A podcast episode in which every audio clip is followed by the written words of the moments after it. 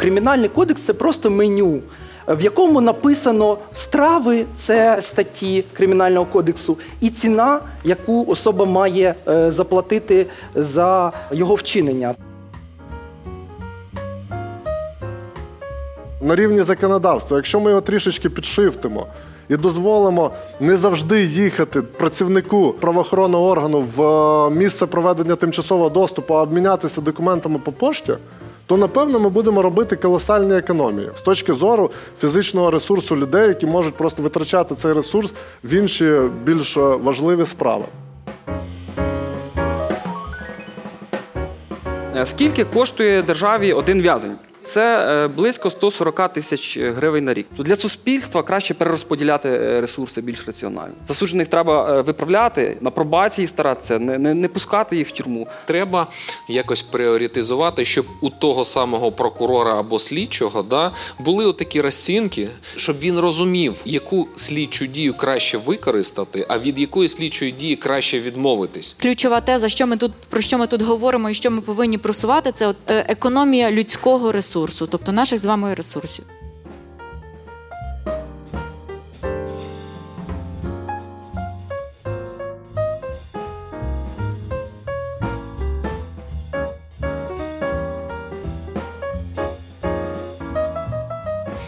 Вітаю всіх, хто перебуває в різнокольорових зонах і продовжує шаленіти від кримінальної юстиції. Це Джасток. З вами Лариса Денисенко. І сьогоднішня тема: скільки коштує платникам податків кримінальна юстиція? Як ви розумієте, сьогодні буде трохи цифр, і вони будуть трохи інакшими вирізнятися від е, назв статей кримінального процесуального кодексу або ж номерів галузевих наказів. Ми трохи поговоримо ширше на тему, а скільки коштує кримінальна юстиція.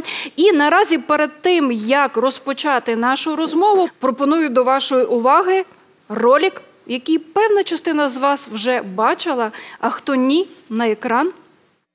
16 квітня 2017 року у приміщенні київського магазину Дари моря чоловік взяв з полиці пляшку віскі Джек Деніелс вартістю 483 гривні 8 копійок, яку сховав у кишеню куртки та, не сплативши за товар, намагався покинути приміщення і був затриманий. Того ж дня до єдиного реєстру досудових розслідувань внесене кримінальне провадження. Слідчий суддя обирає чоловіку запобіжний захід у вигляді тримання під вартою. 3 січня 2019 року вироком Шевченківського районного суду міста Києва чоловіка засуджено за крадіжку до покарання у вигляді позбавлення волі на термін 2 роки. До набрання вироком законної сили чоловіку залишено запобіжний захід у вигляді тримання під вартою. 30 жовтня 2019 року суд апеляційної інстанції скасовує вирок, зазначивши, що сукупність наданих стороною обвинувачення доказів не доводить винуватість чоловіка. Сам чоловік стверджує, що наміру викрадати пляшку віскі він не мав, поклав її у кишеню, оскільки боявся розбити. А коли згадав, що немає при собі грошей, повернувся до торгового залу і залишив пляшку на полиці. На рішення апеляційного суду прокурор подає касаційну скаргу і просить скасувати ухвалу апеляційного суду та призначити новий апеляційний розгляд. 17 квітня 2020 року Верховний суд ухвалив ухвалу апеляційного суду залишити без змін. Постанова Верховного суду є остаточною і оскарженню не підлягає. А я запрошую до вступного слова Євгена Крапівіна. Прошу, Євген, розкажи, чому з'явилася ця ідея, чому ми вирішили трохи додати економіки в наше кримінальне шаленство. Привіт, дякую, Лариса, за е, надане слово. Мене звати Євген Карпин, з ким не знайомий. Я контентний редактор Джастоків. І оскільки ця тема особлива, то сьогодні я маю зробити ще коротеньке вступне слово, загалом розказати про е, дизайн цієї дискусії. Що таке е, економічний аналіз права і як він власне застосовується до кримінальної юстиції? Тобто, ми вирішили вийти за межі е, тільки права і навіть соціології права, яку ми інколи зачіпаємо, а так а дійти до такого більш міждисциплінарного рівня, захопити те, що називається економічним аналізом права або економікою права. Ну або як на заході Law and Economics, або Economic Analysis of Law. Це такі доволі сталі вже довгий час е, наукові дисципліни, які досліджують багато питань, зокрема пов'язаних з злочинністю і з її економічним виміром. І ми тут не говоримо загалом про те, що це таке, які існують підходи, бо на це б мало не знаю, цілий курс лекцій треба було б записати. Ми взяли з економіки права, з економічного аналізу доволі таку невеличку, вузьку зону, яка стосується якраз раціонального використання ресурсу. Тобто є такий простий економічний закон, і по суті базовий, що коли в тебе обмежений ресурс, для того, щоб його отримати максимальну вигоду, максимальне благо від його використання, його треба використовувати раціонально, тобто ефективно. І застосовано до кримінальної юстиції, це якраз кошти платників податків. В широкому сенсі це може бути і міжнародна технічна допомога, і приватні кошти, якщо мова йде про пенітенціарну систему. Але загалом це бюджет. Який є в руках в органів правопорядку, прокуратури, прокуратури, судів, виконавчої системи, І від того, наскільки він буде раціонально ефективно використаний, ми отримуємо те чи інше благо в тому чи іншому вигляді. Бо всі розуміють, що в системі, коли в нас держава декларує, що кожен склад злочину, який є в КК, можна в кримінальному кодексі, можна з однаковою силою інтенсивністю розслідувати і забезпечити принцип невідворотності покарання на практиці. Ну це хороша декларація, але є багато чинників, які цьому перешкоджають. Зокрема, через те, що ми не розуміємо, скільки коштує платникам податків кримінальна юстиція, кожне розслідування, судовий розгляд і виконання покарання. Власне, сьогодні ми про це і будемо говорити. Лариса, тобі слово. Дякую, Євгене. Отже, ми розпочинаємо, і першим буде виступати Костянтин Шалота. Константин є суддею, але буде він говорити з двох перспектив. Буде говорити з перспективи загальної, тобто вплив економіки на закони, і буде говорити про те, які є ресурси в суду для того, щоб власне. Чи є цифри, чи є аналіз, щоб ми порахували, ну скільки може коштувати правосуддя, коли йдеться саме про судовий розгляд. Прошу, Константине, 7-8 хвилин в вашому розпорядженні. Дякую. Я е, хотів перш за все почати з короткого вступу, е, щоб е, окреслити про що взагалі ми будемо говорити. Економічний аналіз права.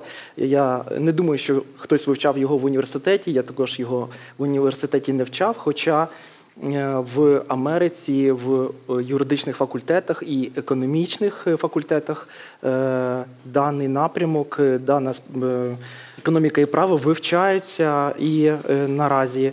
е, про що е, взагалі мова? Перш за все, слід зазначити, що на сьогоднішній день немає єдиного підходу е, до розуміння економічного аналізу права. Однак особисто я е, прихильник е, класичного підходу, який зародився е, в Британії ще в 18 столітті в працях Бентама і отримав е, назву теорії утилітаризму. Е, Знайшов свій сучасний вже розвиток в 50-60-х роках ХХ століття в США в е, працях Річарда Познера як економічний аналіз права.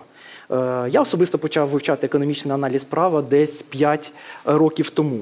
І якщо говорити дуже спрощено про економічний аналіз права, то е, під ним е, я ну, слід розуміти таке регулювання суспільних відносин, за якого суспільне благо максимізується, а е, соціальні видатки е, е, мінімізуються.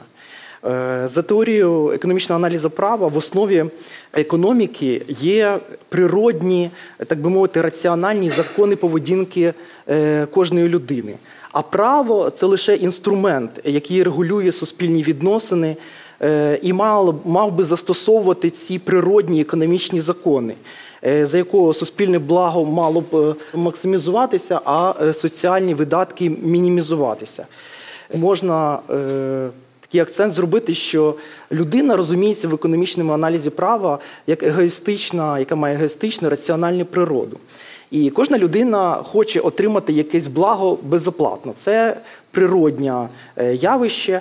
Е, Таким чином, в кожному суспільстві є е, попит на вчинення злочину. З економічного аналізу права кримінальний закон він представляє собою певне меню, за якого, в якому встановлює держава ціни за вчинення правопорушення, а особа, яка вчиняє злочин, так би мовити, погоджується на встановлену державою ціну, і за наслідком чого е, держава е, виставляє цій особі рахунок, е, який остання має оплатити. Я хотів би перейти до закону, який лежить в основі економічного аналізу права. Для справедливості слід зазначити, що він називається формула Беккера. І вона в подальшому була допрацьована е, Річардом Познером, е, суддею апеляційного суду США. Вона говорить, що попит на вчинення злочину е, це не лише ціна, яку особа має заплатити за його вчинення, а це також і вірогідність бути пійманим. Ця формула, як на мене, яскраво описує все, про що, що вкладається в економ- економічний аналіз права, і е, описує е, цією формулою можна регулювати всі е, інституції, всі поняття, які виникають в праві. Ну, наприклад, можна зробити такі правові е, висновки цієї формули, що якщо е, ціна за вчинення злочину е, буде доволі висока, це може стримувати, пони- понизити попит е, на вчинення е, злочину в суспільстві. Однак, якщо особа, знаючи, що ціна висока, буде розуміти, що в державі не працюють державні інституції, в які входять е, правоохоронна система і судова система, також і е, виконання покарання, то е, попит на вчинення злочину буде зростати. Е, Так працює економічний аналіз права. Тобто держава, в якій неефективні правоохоронна система може боротися зі злочинністю, понижуючи попит на вчинення злочину шляхом підвищення санкцій кримінального правопорушення. А може понижувати санкції, але підвищувати ефективність е, органів е, розслідування або судової системи. Е, Таким чином, якісний кримінальний закон і ефективність інс- інституції кримінальної юстиції це два основні елементи, які впливають взагалі на ефективність, на злочинність, яка в країні існує, і е, регулюючи ці два показники, в принципі, можна е, говорити про те, щоб впливати на ті процеси, які відбуваються в кримінальній юстиції. Е, Я хотів би перейти до прикладів безпосередньо судового е, економічного аналізу в судовому розгляді. Е, Пролунав такий яскравий приклад з е, крадіжкою пляшки алкоголю. Е, Звичайно, е, держава понесла шалені витрати на те, щоб розслідувати цю справу, довести її до суду, е, пройти три інстанції. І виникає питання: невже держава не розуміла, що такі витрати є невиправданими? За законами економіки держава мала б усунути все, що не вкладається в закон, не максимізує суспільне благо і не мінімізує е, видатки. Чому держава цього не робить? Е, Відповідь е, насправді дуже проста.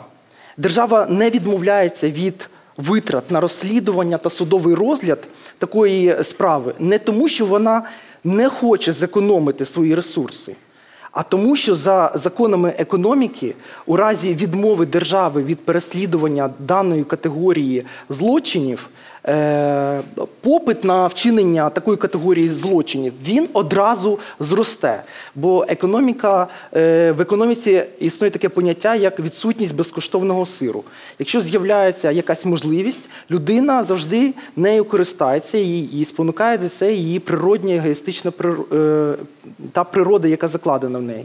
Таким чином. Е, і якщо б держава відмовилась від переслідування е, такої категорії злочинів, суспільні втрати вони би зростали в геометричній прогресії. Саме тому цей закон працює таким чином, що держава е, переслідувала і подальшому для е, того, щоб боротися зі злочинністю, має переслідувати навіть дрібні е, злочини. Однак можна поставити собі питання, чи нормальна така ситуація, коли держава витрачає такий значний ресурс на розслідування таких незначних злочинів, суспільна небезпека яких е, доволі низька. Е, можна відповісти, що, мабуть, ні. Е, що тоді працює не так? Мабуть, в цій ситуації мали працювати якісь запобіжники. І знов економік, економічний аналіз справа нам про це говорить. Мали б е, в цій ситуації мали б, е, наприклад, існувати такий інститут, діяти як інститут угод. Тобто е, зрозуміло, що доводити таку справу до Верховного суду е, не виправдано. І ми розуміємо, що в Україні е, особа, яка раніше не притягалася до кримінальної відповідальності, яка вчинила такий злочин, навряд чи отримає реальний строк. Та й і за інші злочини також отримати реальний строк мало ймовірно. Таким чином. Тут мали працювати інші правові е, інститути, які б давали можливість е, мінімізувати е, соціальні видатки і максимізувати е, суспільне благо. А чому не працює у нас цей інститут? Тому що е, органи досудового розслідування не можуть ну, наразі запропонувати нічого, ніж той е, насправді е, вирок, який то покарання, яке отримає особа в результаті визнання її винуватою. Тобто відсутність стимулів вона породжує те, що цей інститут е, не е, працює. Е, і я завершу тим, що як це працює в Америці. В Америці, наприклад, існує такий соціальний інститут, як правовий інститут, з якому еф- ефективність е, держави збільшується, коли е, прокуратура, органи обвинувачення не можуть оскаржити вирок у разі визнання особою невинуватою в певної категорії справ. Тобто це один з тих економічних е, запобіжників, який дає можливість економити значні ресурси. Якщо особу визнала перша інстанція невинуватою, то органи обвинувачення програли справу. е, Органи обвинувачення не мають права оскаржувати. Чи дієво це в Україні? Е, Можна поставити це під питання. Однак у нас це також е, це реалізовано в процесуальних кодексах в вигляді фільтрів в суді, в суді касаційної інстанції. Можна поставити собі запитання, чому ця справа таки дійшла до Верховного суду, була розглянута. Мабуть, існують, е, ну, ми не знаємо цю справу конкретно, можливо, суд касаційної інстанції побачив в касаційній скарзі якісь е, питання, які підіймалися стороною захисту, яким вони вважали за необхідно дати правову оцінку. Однак е, ці фільтри закладені в процесуальні законодавство, лише треба вміти е, їх використовувати. Дякую. А, Дякую, Костянтине. Отже, домашнє завдання до всіх. Спробуйте проаналізувати, чи є у вас попит на вчинення злочину. Якщо є, то на вчинення якого саме? Прошу, будь ласка.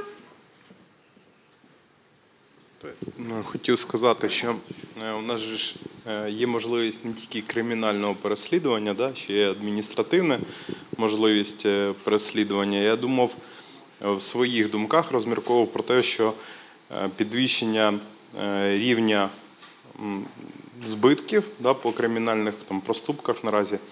е, І одночасне підвищення санкцій в межах адмінок, да, воно б могло б бути більш ефективним і менш затратним по процесу. Бо якщо за адмінку, там, наприклад, за крадіжку до тисячі гривень там, або до двох з половиною тисяч гривень давала би штраф, там, наприклад, 5 е, 400, ну, до прикладу, да, то може це було більш ефективним покаранням для людей. Іноді не потрібно криміналізувати, іноді потрібно декриміналізувати і піти у цю площину.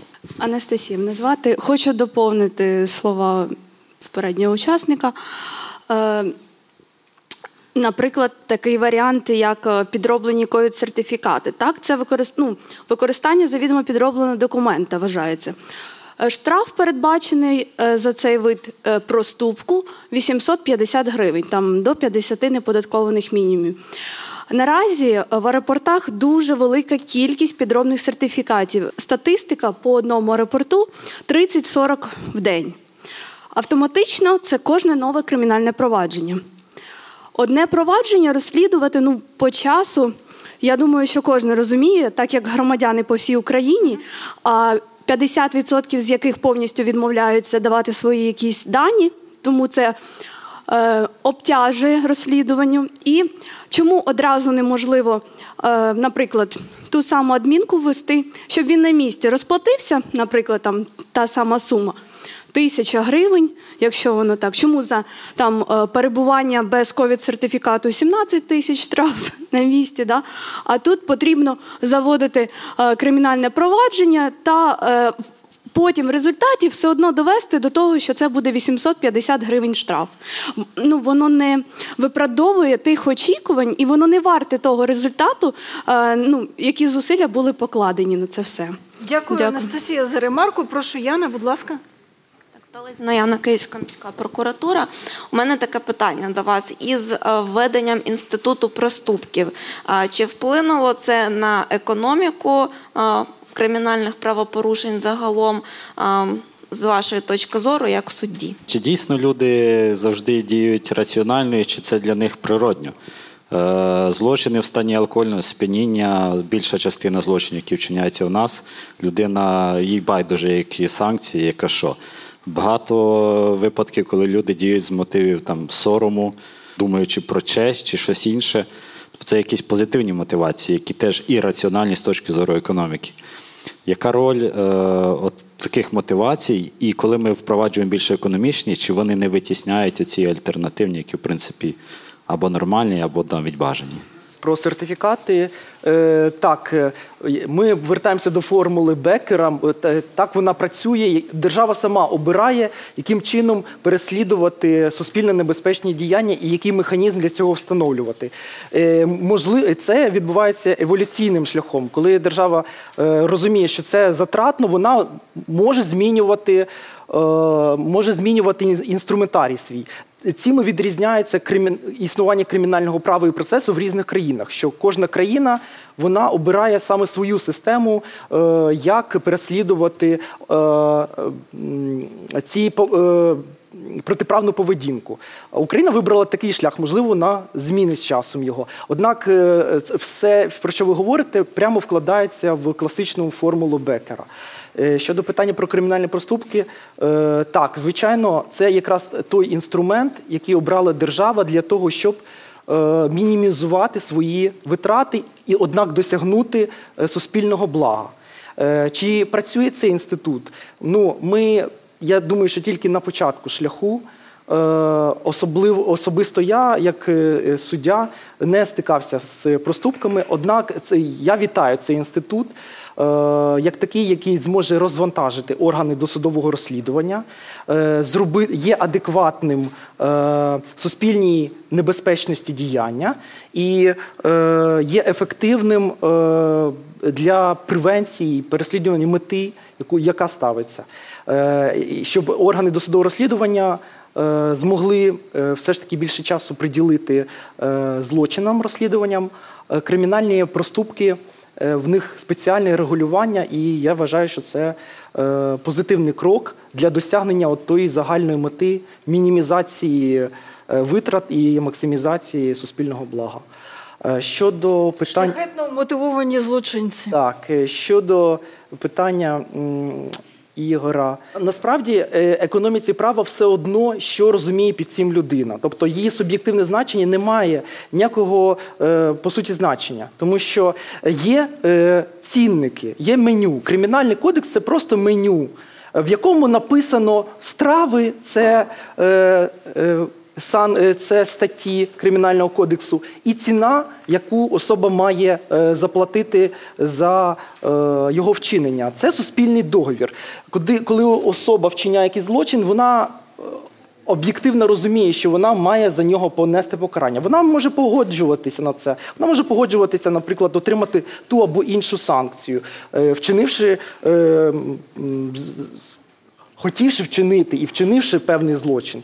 Е, Однак це не відміняє економічного закону, який має б запобігати цим вчинень, вчиненню цього злочину або е, мати масштаб, тому що інша і для інших осіб, якщо ця особа понесе покарання, яка вчинила злочин, це можливо вплине на м, закони масштабу на, на поведінку інших людей. Костя, е, ти як прихильник економіки права, скажи, будь ласка, от якщо е, виходити до сфери кримінальної юстиції таким чином, що це меню, е, як на твою думку, не чи не буде більш ефективною кримінальна юстиція, якщо в цьому меню трохи змінити, змінити інгредієнти в санкціях? Що я маю на увазі? Да? З, з тією варіативністю пільгових інститутів, які на сьогоднішній день є в кримінальному праві, тут ну, є певна. Е, ну, ми розуміємо тих людей, які знають, знають, що вони вчиняють злочини, не понесуть е, за це реального покарання.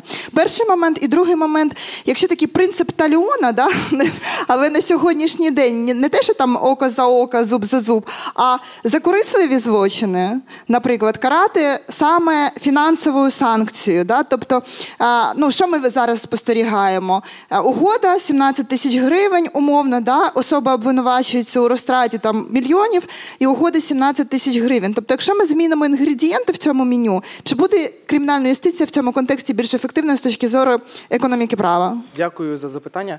Е, Вір, я абсолютно погоджуюсь з тобою про те, що е, невідповідність, е, тобто у нас оці санкції, які виписані в кримінальному кодексі, в тому меню, да, вони розмиваються насправді іншими правовими інститутами, які передбачає кримінальний кодекс, і інколи просто не є нерелевантними самому е, злочину. Тому, е, звичайно, за корупційні злочини я погоджуюсь, що з точки зору економіки права е, ефективним було б е, покаранням. е, е, теж майнові е, понесення майнових е, е, санкцій. І е, тут недооціненим, я вважаю, є інститут.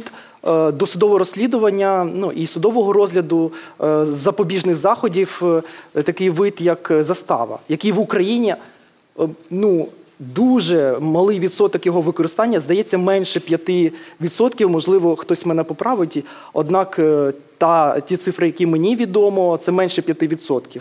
І е, який навпаки, як на мене, мав би працювати, бо він є е, релевантним е, е, інститутом правовим для того, щоб дотримуватися цих процесуальних обов'язків, які покладаються на підозрюваного або обвинуваченої особи. І однак, е, звичайно, е, це недооцінений. Я думаю, що він з точки зору органів досудового розслідування, тому що особа краще піде на домашній арешт, е, нічний або цілодобовий, погодиться на яку завгодно. е, е, Запобіжний захід, тільки щоб не, е, не обирали заставу. Америка яскравий приклад того, як ефективно використовується застава. Е, Тут е, я розумію, що я вже перебираю час. Так, це правильно. а- але, але, але це дуже яскравий е, приклад, тому що е, біля кожного суду в Америці е, існує кредитна установа. Кредитна установа, тому що визначаючи заставу е, як запобіжний захід, особа може звернутися в кредитну установу, взяти в кредит ці кошти і внести заставу. Тобто це розвиває бізнес, інституції, економіку загалом, якщо є взаємодія. Е, Швидко викор- гроші отримали нову ідею геніальну. Тобто правильне використання, релевантне використання запобіжного заго- заходу може вплинути на розвиток е, економічних інституцій, зокрема. Прошу, Денис. Ну, в продовження нашої дискусії і слів Костянтина, да, цікаво, чи заслуговує на кредит на заставу людина, яка притягується до кримінальної відповідальності за шахрайство з кредитами. да. Але ну, це питання вже теж на дискусію. Насправді для мене, на мою думку, що основний продукт кримінальної юстиції це безпека суспільства. Ну, якщо так дуже генерально говорити. І е, справедлива вартість безпеки, якби це питання розкрити тяжко, тому що з економічних законів справедлива вартість вона утворюється тільки на ринкових відносинах. Тут ринкових відносин немає, немає конкуренції, хто забезпечує е, ну, якби альтернативні якісь органи е, чи держава забезпечують безпеку. І тому. Ми, але ми маємо цим не зловживати. Да? Тому і відповідно, все-таки ресурс ми маємо витрачати економно і раціонально. Е, Пригадується з попередніх дискусій Джасток, були на даху Генеральної Офісу Генерального прокурора, да, і, і заступник Генерального прокурора е, Говда Роман сказав, що як нам сказати людям по-чесному, що ми не супермени, що ми не можемо займатися всім підряд. Чому так хочеться сказати? Тому що, очевидно, ми всі відчуваємо, що багато ресурсу ми витрачаємо дарма. Насправді, ми в полоні певних процедур, в полоні певної невідкритості до суспільства, да, не говорячи про правду, от куди витрачається ресурс, і в цьому полоні ми його е, спалюємо, спалюємо якби не, неощадливо.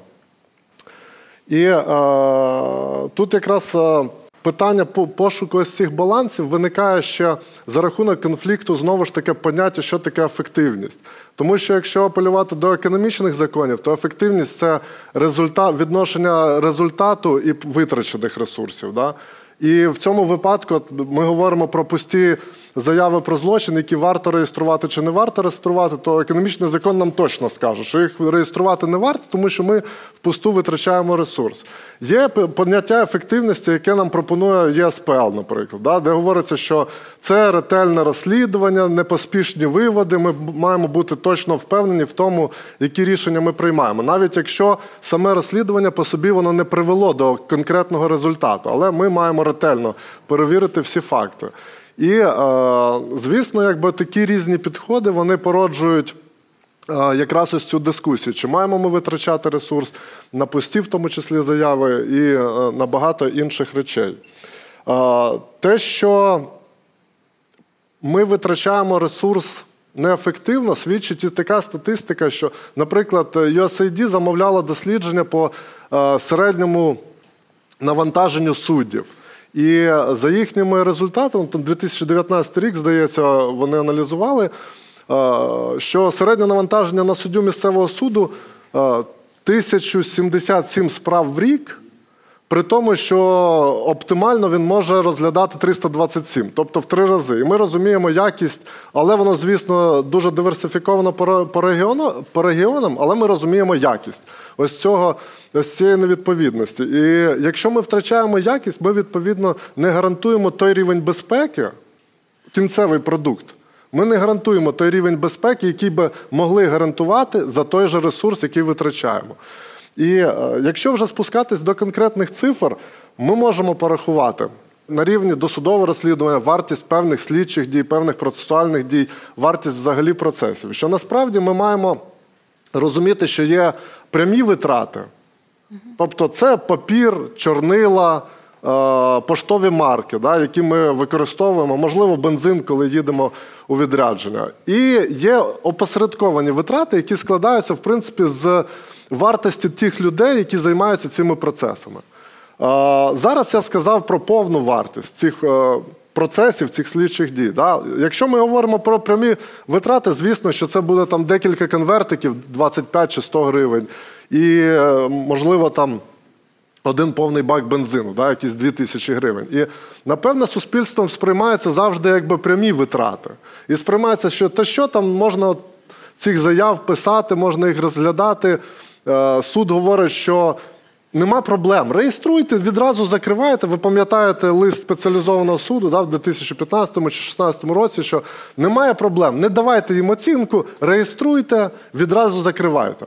Але насправді це ж не один клік, як на нашій презентації. Да? Тобто це цілий процес, який буде тривати два тижні.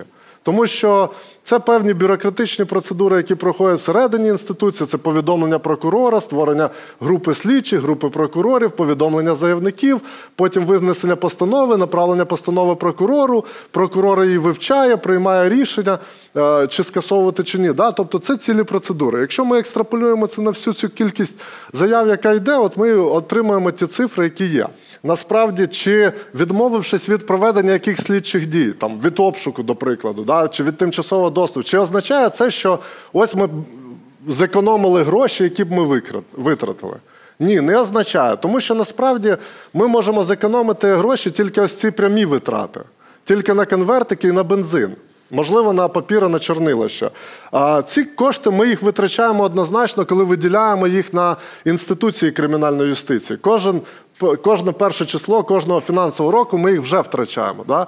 І питання в тому, щоб володіти ось цією математикою, цими знаннями про витрати, не в тому, що ми маємо шукати, де ми можемо зекономити. Тому що, напевно, ми всі з вами тут не шукаємо відповіді, де нам тут поповнити бюджет, чи закрити дирки в бюджеті, чи як нам зекономити. Ми шукаємо відповідь для себе, як нам стати ефективнішими. І напевно, це гарний інструмент просто розуміти, що ми і коли робимо. Ну, до того, до прикладу, це реєстрація пустих заяв. І, і так можна по кожному говорити. Так само можна от про тимчасовий доступ говорити, да, що на рівні законодавства, якщо ми його трішечки підшифтимо і дозволимо не завжди їхати там працівнику в е, правоохоронного органу в е, місце проведення тимчасового доступу, а обмінятися документами по пошті, то напевно ми будемо робити колосальні економії з точки зору ресурсу, не коштів. З точки зору фізичного ресурсу людей, які можуть просто витрачати цей ресурс в інші більш важливі справи. І така математика, ну, можна ще окремо задати питання про те, які витрати ми взагалі визнаємо як процесуальні, чи маємо ми їх потім всі стягувати з людей, яких визнані винуваті да, в ході е, розгляду вже справи по суті. Це окреме питання. Ну, але ж це ж тільки досудове розслідування. Да? Насправді, що ще будуть колосальні ресурси витрачені якби, в наступних наступних е, процесах, так само, як і на Джек Деніелс. Тому я вважаю, що оцінюючи вартість певних слідчих дій чи процедур на рівні практичного їх проведення або на рівні законодавчого регулювання, ми і відмовляючись від них, ми не зекономимо кошти або переглядаючи їх. Але ми точно можемо знайти додаткові ресурси, і зрозуміти, куди ми маємо спрямовувати свої зусилля для того, щоб бути ефективнішими і все-таки забезпечувати якісно е, виготовлення ось цього продукту, да? е, відчуття безпеки у людей. Прошу, Тетяна. Дякую, Тетяна Павлюковець. Я хотіла би якраз от підтвердити те, що сказав Денис. Саме ключове слово людський ресурс. Е, Ми говоримо зараз про НАБУ, але так само ми повинні говорити і про ряду про, про рядові кримінальні провадження. В середньостатистичному відділі поліції слідчий, замість того, щоб розслідувати складне кримінальне провадження, вбивство, зґвалтування, будь-що він розслідує, він виділяє свій час на те, щоб розслідувати от 100%, ну 99%, як ми говорили, порожніх справ. От ми витрачаємо цінні е, людські ресурси. Так, державні кошти це важливо, але от те, щоб забезпечити справедливість, те, щоб від ну якби підняти на рівень вище, от. Е, Довіру до поліції, довіру до прокуратури нам потрібно показати роботу. А фактично, ми всі працюємо, от ну як би кажучи, на корзину, працюємо по порожніх справах. Тому, от ключове е, слово, що чи ключова теза, що ми тут про що ми тут говоримо і що ми повинні просувати, це от те е, економія людського ресурсу, тобто наших з вами ресурсів. Дякую. Прошу. Денисе, ну як ти вважаєш? е, Ну я абсолютно згоден з тим, що сказала Тетяна, що треба відмовлятися і треба шукати шляхи виходу для того, щоб не розслідувати пусті справи. Але якщо ми розслідуємо не пусті справи, чи треба, на твій погляд, е, якось пріоритизувати, щоб у того самого прокурора або слідчого да, були отакі розцінки, е, і, і він щоб він розумів, е, а які, яку слідчу дію краще використати, а від якої слідчої дії краще відмовитись. Да? І чи треба, чи треба все ж таки е, цю ідею доносити, показувати і, і думати, врешті-решт, да? наскільки ефективно витрачати ресурси? Я думаю, що про це однозначно варто починати говорити і думати, і думати і говорити на різних рівнях. Тому що я не думаю, що насправді слідчий там чи прокурор це генератор цих проблем. Вони, мабуть, е, вже заручники цих проблем. Да? І, е, звісно, де може бути така от розтрата безцінного ресурсу? Це просто на шаблонах, якихось певних підходах, на демонстрації взагалі процесу роботи як такової, да, от можуть е, відбуватися ось такі розтрати фактично нашого ресурсу. Це може бути е, виконання саме формальних якихось певних вимог або боязнь е, просто прямо сказати, що ну це безглузда робота, ми її не будемо виконувати. І до прикладу, е, ми багато отримуємо матеріалу там з інших правоохоронних органів, органів, які передаються нам за підслідністю, там вже після спливу двох-трьох років розслідування. Там скрізь є експертизи, одні, другі, треті експертизи. Але якщо ти дивишся, ну і насправді і у нас така практика є, що там ми знаємо, що е, справа навряд чи вона добіжить якогось логічного кінця, крім ну навіть закриття. Це питання тяжке, да? що ми не можемо безперспективно просто справу закрити, якщо там не встановлюємо, що от відсутні факти е, злочину. То насправді от призначаються ці експертизи. Перевантажуються експертні установи. Вони відповідно не виконують якісно ті експертизи, які важливі. І е, ну, якщо б ми кожен рахувався з ресурсом, то точно це б додало ефективності. Але я би сказав, що, е, мабуть, е, слідчий прокурор це ну, не перші люди, хто має е, рахуватися все-таки з цим ресурсом, тому що на рівні управлінців, на рівні законодавців це питання має стояти потужніше. Да? І саме е, ось на цих рівнях мають якраз рахувати ресурс, і в тому числі, як ми говорили про меню, да? що насправді в цьому меню можна рецепт змінювати. І якщо ми навіть говоримо верхнерівнево про ту е, формулу, то насправді можна підібрати трішки інші інгредієнти, порахувати їх вартості і забезпечити виконання цієї формули без саме там кримінального примусу або е, запуску е, цього, е, маховика репресій, скажімо так, який у нас сьогодні є. Дякую, Денисе. Отже, ми переходимо вже до нашого третього доповідача. Я хочу привітати Вадима Чугана, доктора публічного права, фахівця з пенітенціарних питань. Власне, Вадим в нас нова людина в нашому в нашій спільноті. І а, насправді Вадим буде фокусуватися на економіці покарання. І часто це є першим, на що треба звертати увагу і рахувати, ніж, наприклад, те, що зараз проговорив Денис, і те, що перед Денисом проговорив Костянтин. Прошу, Вадиме. Так, дякую, Ларисо. Е, Дійсно, я новий е, до цього клубу і е, одразу привнесу свій вклад ось в цей розрахунок. Тут тюрму забули. Тож їх же ж треба ще в тюрмі тримати під час розслідування, правда? Ну не завжди, але дуже часто Буває, в слідчих ізоляторах у нас знаходяться люди. І це треба рахувати. 10 тисяч гривень в місяць мінімум треба до- до- дораховувати ще. Ось ем, а щодо того, що Константин ще сказав, хочу ем, згадати історію е, щодо американських слідчих ізоляторів. Якось е, я був в слідчому ізоляторі Сакраменто, це ем, в Каліфорнії, столиця Каліфорнії, скажімо так. Ось і там е, при вході також є ось це табло, і пропонують банки різні послуги з кредитування, щоб вийти під заставу. І такі часто малюють жінок, і написано. Е, Скільки можна тут сидіти, виходь? Я тебе чекаю. Е, мож- Можете уявити, яка йде замануха так, для людей. І, до речі, кажуть, що там не треба брати кредит на всю заставу, там 10% покривають, там є така можливість.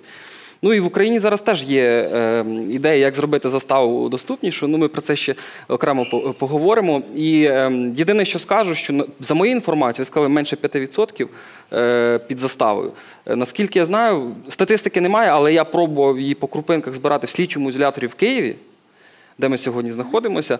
Відсотків Ми на 70... слідчому ізоляторі. А, да, да, ну, просто про всяк випадок. Е, Відсотків 70, е, відсотків 70 людей е, там під заставою. Вони її просто не можуть заплатити, щоб вийти. Е, І тому е, на сьогоднішній день ми. Варто, мені здається, говорити також про тюрми, коли ми говоримо про економіку права чи економічний аналіз права. І мені здається, тюрми, напевно, це найдорожчий етап. Чому? Е, Тому що на відміну від слідства і суду потрібно людину, е, крім, крім того, що платити зарплату співробітникам, так, які роблять свої там процесуальні, скажімо, проц- процесуальні норми виконують, е, потрібно також людей годувати, їх потрібно ем, лікувати, їх потрібно охороняти. І е, таким чином е, виходить, що у нас ем, ціна ем, величезна, навіть один в'язень нам хо- обходиться більше, ніж е, школяр, більше, ніж пенсіонер. І йдеться про великі суми. Але тут питання основне розподілу ресурсу, і ми до цього зараз йдемо. Хочу ем, запропонувати глянути нам історичний ракурс. 200 тисяч людей в нас сиділо в тюрмах е, в 2004 році, майже. Е, Це такий був радянський спадок, е, 184 тюрми, і в нас оцих 200 тисяч людей е, сиділо. Я пам'ятаю е, там свій перший візит в установу ем, виконання покарань. Це там, по-моєму, чи восьмий рік, е, якщо не помиляюсь. Е, В установі сиділо 1600 людей в одній тюрмі. Ось. е, Ну, е, і е, ми бачимо на сьогодні у нас ось свіжесенька цифра, це з листопада 48,5 тисяч людей у нас знаходяться в слідчих ізоляторах і в колоніях, виправних центрах, тобто сидять під вартою або відбувають покарання. І за цією цифрою Україна ем, перевищує середньоєвропейський показник, який становить 94 е, особи на 100 тисяч населення. Е, І в Україні цей показник 116 осіб на 100 тисяч населення. Це при тому, що якщо ми будемо рахувати офіційну кількість е, жителів України е, 42 мільйони, тому що там е, є такі підрахунки, що в нас може зовсім набагато менше, і тоді вийде ця цифра ще, е, ще гіршою. Так от, що виходить? Кількість людей в тюрмах зменшилася в 4 рази, а кількість тюрем зменшилася на, ну тут написано на 41%. Е, на- Насправді трошки неправильна цифра, і 98, от я зараз помітив вже під час презентації. Нас на сьогодні функціонує 109 е, тюрем. Ну я спрощу говорю, тюрми це, це все. Виправні центри, колонії, слідчі ізолятори. От е, 109 у нас цих установ. Тобто ви можете побачити, зі 184 до 109 установ у нас е, ем, опустилася е, кількість. Тобто навіть не в два рази. Тоді кількість в'язнів в 4 рази зменшилася. Так, е, до чого? Вони були дуже там е, е, скуто, так, дуже там перенаповнено, але і на сьогодні це перенаповнення є. Як же ж так виходить? В Київському слідчому ізоляторі, якщо взяти по міжнародних стандартах, то перевищення йде. Навіть навіть ну, може на сьогодні немає 2,5 метра на людину. але по міжнародних стандартах десь 4 метри має бути. Тобто, якщо взяти цю ставку, то пере, перенаселення в нас в Київському слідчому ізоляторі. Тому е, що трапилося? Почали установи потрохи закривати останнім часом. Частина це Крим Донбас, там залишились ці установи. Але за останні роки у нас законсервували 39 тюрем. 39 установ. І це дуже важкий процес, тому що кожна установа, коли закривається, крім всього, це десь 200 людей е, треба звільнити на вільні хліба, вибачте. Як, як це траплялось? Ніхто їм особливо роботу не пропонував. І це, це окрема велика проблема. Так ось, давайте попробуємо до наступного слайду перейти. Е, Скільки коштує державі один в'язень? Підрахунок Міністерства юстиції це е, близько 140 тисяч гривень на рік. Це за 2020 рік, якщо рахувати. Ось е, при цьому ем, в органах пробації вартість ну, в 17 разів дешевше. Я рахував. Недавно була нова цифра, там дещо вона відрізняється, але в будь-якому разі це набагато дешевше, ніж тримати людину в тюрмі. Е, При цьому обмеження волі це 240 тисяч гривень за ем, е, одну особу на рік. Е, І в нас таких 1300 е, осіб. Так, давайте тепер порівняємо, скільки обходиться в'язень в різних установах. Ось тут ви побачите, що в Дніпровській виправній колонії, наприклад, у нас вартість одного в'язня 43 тисячі гривень на рік. А у Голопристанській на Херсонщині 435 тисяч. Тобто майже в 10 разів різниця. А як же ж так? І ось е, тепер е, давайте глянемо на наповнення цих установ. Так? І дивіться, е, тут не всі установи видні, але ви можете в себе в буклетиках це побачити. І є установи, які, ви бачите, вартість там 300 тисяч, 200 тисяч в рік, а є установи, де вартість там до с- 100 тисяч, до 100 тисяч гривень. Тобто повний, повне викривлення. Чому так? Тому що у нас на сьогоднішній день е, є багато різних е, видів режимів установ і е, дуже негнучка система класифікації людей. У нас є мінімальний середній рівень безпеки, максимальний, мінімальний є там, також ділиться на два види середнього рівня безпеки, також ділиться на, на два види. І таким чином вийшло, вийшло так, що деяких. А в чому негнучкість? Ми класифікуємо в'язнів відповідно до того, який тип злочину вони вчинили, а не відповідно до того, наскільки вони реально небезпечні, що є різні речі. Так, е, вбивця може бути не, не небезпечний під час відбування покарання. Тоді як той, хто е, вкрав чи пограбував, може бути набагато, може призводити до багатьох проблем під час відбування покарання. І тому е, розподіл по установах має відбуватися на підставі оцінки ризиків, а не на підставі того злочину, який вчинили. І як наслідок, у нас виходить, що установ певних типів режимів не вистачає. І от зараз з'явилася ідея створення універсальних установ, які будуть об'єднувати кілька видів режимів, що дасть можливість більш рівномірно розподілити е, в'язнів по установах. Ось наповненість е, власне е, колоній ви можете побачити тут. Найбільше в нас, одна з найбільших там ще є перша, її не видно. Це Темнівська колонія, так, там під тисячу людей відбуває покарання. А найменше, он, ви можете побачити, там е, 100 людей і, і так далі. Тобто середній нас е, показник на сьогодні це 418 людей в одній тюрмі. Ми тут не говоримо про слідчі ізолятори. Звертаю увагу. Слідчі ізолятори зовсім інша історія.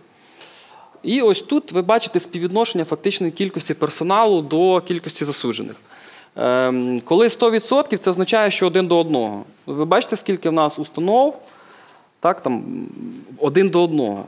Е, Тобто на одного в'язня приходиться один співробітник. І тоді, як е, там ви бачите, є е, 20-30%, ну, тобто на одного, ем, на одного співробітника там три в'язні, може бути чотири і більше навіть е, насправді.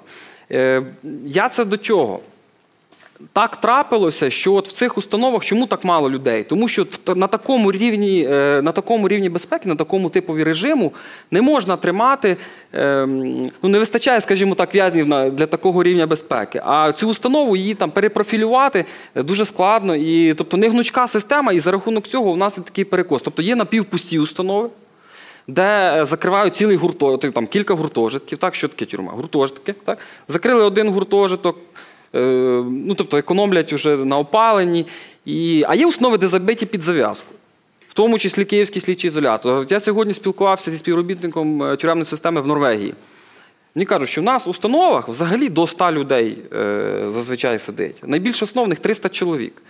І це е, при тому, що в них в цих установах змішують і підслідних, і засуджених. Ну, ну, їх там можуть в окремих дільницях тримати, але немає ось цієї жорсткої класифікації.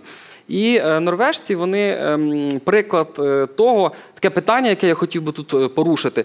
Ем, тобто ми можемо так укрупняти установи з одного боку і економити ресурс дуже сильно. Так, тому що вартість одного в'язня це ж не означає, що якщо ми звільнили одного в'язня, то ми зекономили 140 тисяч гривень. Ні, тому що це і зарплати співробітників, охоронців і так далі. Але коли ми закрили установу на 200 чоловік, то рахуйте, що е, ми 200 помножити на 140 тисяч це те, що ми зекономили. Тому саме закриття цих установ е, і укрупнення їх дає ефект економічний. Але е, чому норвежці пішли на е, більш е, такий, ем, на менші установи? Тому що ці менші установи вони кращі для реабілітації, тому що там індивідуальний підхід, тому що там з людьми працюють, щоб вони не вчиняли злочини. Ось це основна ідея. Коли уявіть собі дитячий садок, де ми тримаємо тисячу дітей. Тримаємо, де, де тисяча дітей навчається, так? Е, Це ж, це, це ж нереально е, з ними дати раду. Так що казати вже про засуджених, з якими там е, набагато більше, про які там і ночують. Тому установи мають бути маленькі, але це дорого. І от де знайти цю золоту межу, який має бути серед... яка має бути середня наповненість е, установи, для того, щоб не втратити індивідуальний підхід і щоб не розмити лиця всіх е, засуджених е, до однорідної маси, це таке питання, яке я хотів би тут порушити. Ем, По тривалості ув'язнення, з чим це ще зв'язано? Я говорив, що у нас саджають частіше, ніж в Європі. От це, це фактична тривалість життя ув'язнення в Європі, тобто так, 8, е, 8 місяців. 8,2 місяця. В Україні фактична е, тривалість 3,7 роки. Ви не знайдете цих цифр, я їх збирав особисто по крупинках е, зі всіх тюрем України. Е, Мені пощастило, в певному, на певному етапі мені надали ці цифри, я їх аналізував. Тобто це, це середня, по факту, враховуючи і умовно дострокові звільнення, і ті, хто по закінченню строку, але це тривалість. І порахуйте, скільки рік коштує. Так? Одним змахом палички ми можемо змінити кількість людей, які звільняються умовно достроково. Тому що це питання політики. Наприклад, там половина в'язнів раніше була, зараз там, ну, там не знаю, 40% може е, звільняється тільки, е, чи там навіть 30%. Тобто е, такі речі дуже сильно впливають на, ем, на економію державного бюджету. Ну і зверніть увагу, що в нас третина засуджених сидить за крадіжку. Це статистика свіжа, ось теж за листопад е, з кримінально-виконавчої служби. Ем, звичайно, багато з них це люди, які раніше вчиняли злочини. Звичайно, е, серед них є люди, які і Джек Деніелса вкрали ем, пляшку. Е, До речі, це трапляється через те, що е, це не за те, що вони вкрали. Якщо ви перший раз вкрадете Джек Деніелс, ну слава Богу, Україні скоріше всього не посадять. Але якщо ви на іспитовому строці на пробації вкрали, так як це там трапилось, Е, Так, то нещодавно е, була ситуація, коли засуджений вкрав е, засуджений. Е, Людина на іспитовому строці вкрала е, пачку ем, цих е, полосатиків, знаєте, до, пива. Його зловили, йому е, приклеїли грабіж, ну, приклеїли. Призначили, так, е, визначили, що це, що це грабіж. Е, і на 5 років, на 5 років. Ви уявляєте, скільки нам коштувала ця пачка? ем, А ця- йому скільки коштувала Так, пачка? ну. Сказати, що.